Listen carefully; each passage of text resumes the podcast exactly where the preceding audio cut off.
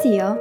Én Csilla vagyok, és ez itt a Plain Hungarian Podcast magyarul tanulóknak. In this episode, I will talk about tiny feet, colors, minimalism, online ordering, and skirt collection.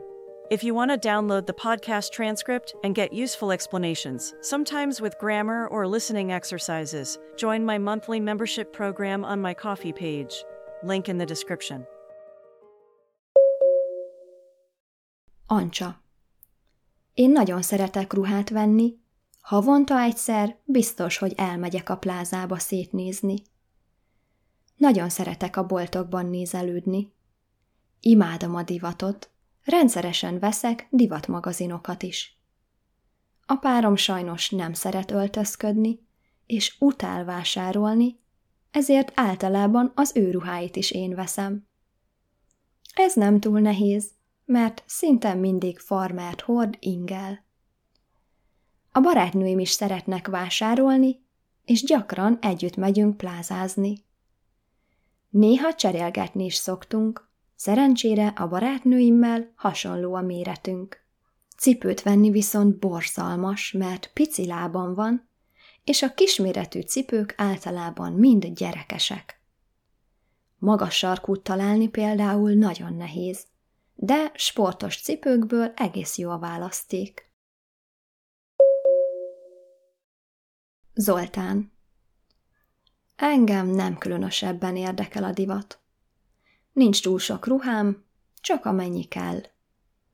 De nem szeretem azokat a ruhákat hordani, amik már régiek, mert nem szépek. Szeretem, ha a ruháim jó állapotúak. Minden alkalomra megvan, hogy milyen cipőt veszek fel, mert természetesen más cipő kell, ha az irodában megyek, ha a játszótérre megyek a gyerekekkel, vagy ha a konditerembe megyek edzeni. Kevés szint hordok.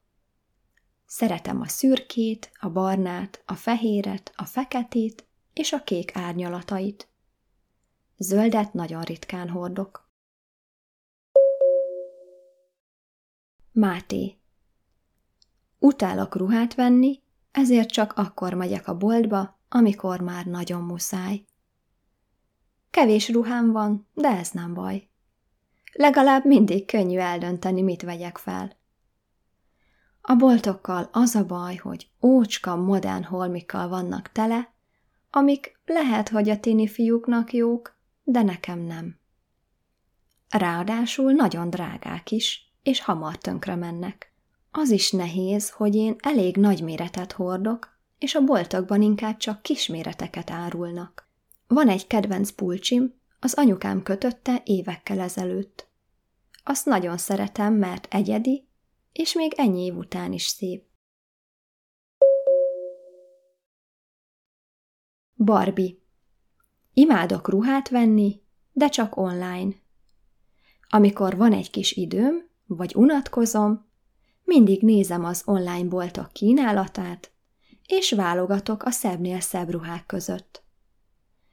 Persze nem mindig vásárolok, de gyakran nézelődöm. Nekem ez kikapcsolódás. Tudom a méreteimet, így könnyű rendelni, de néha vissza kell küldeni, ha mégsem jó a méret, vagy nem úgy néz ki a ruha a valóságban, mint a képen. Legjobban a nyári ruhákat és a szoknyákat szeretem, már egész gyűjteményem van belőlük. Sajnos lassan egy új szekrényt kell vennem, mert már nem fér el a sok ruha. Csilla én annyira utálok ruhát venni, hogy szinte soha nem veszek, ezért alig van jó ruhám. Sok bajom van a ruhavásárlással. Egyrészt elég időigényes. Gyakran kell menni a boltba, több boltot meg kell nézni, és sok ideig kell keresgélni, mire olyan ruhát találok, ami tetszik, és még jó is rám. Nekem nem mindegy, milyen az anyaga, a színe, nem szeretem, ha valami mintás, és nem szívesen veszek fel feketét, lilát, narancssárgát, pirosat, kéket, vagy bármit, aminek élénk színe van. Inkább a pasztelszíneket szeretem, és szerencsére az utóbbi években egyre több pasztelszínű ruha van a boltokban, de a másik problémám, hogy XS méretet hordok, és nehéz ilyet találni. Meg amúgy is szívesebben költem a pénzt inkább könyvekre vagy utazásra, mint ruhára. Szeretem a minimalizmust, ezért néhány évvel ezelőtt, amikor költöztünk, leredukáltam a ruhatáramat, és mindenből csak kettőt tartottam meg. Két rövid nadrág, két hosszú nadrág, két terepi nadrág, két szoknya, stb. Pólóból és fehér neműből persze többet megtartottam, és azóta már több ruhám van, de örülök, hogy nincs túl sok ruhám.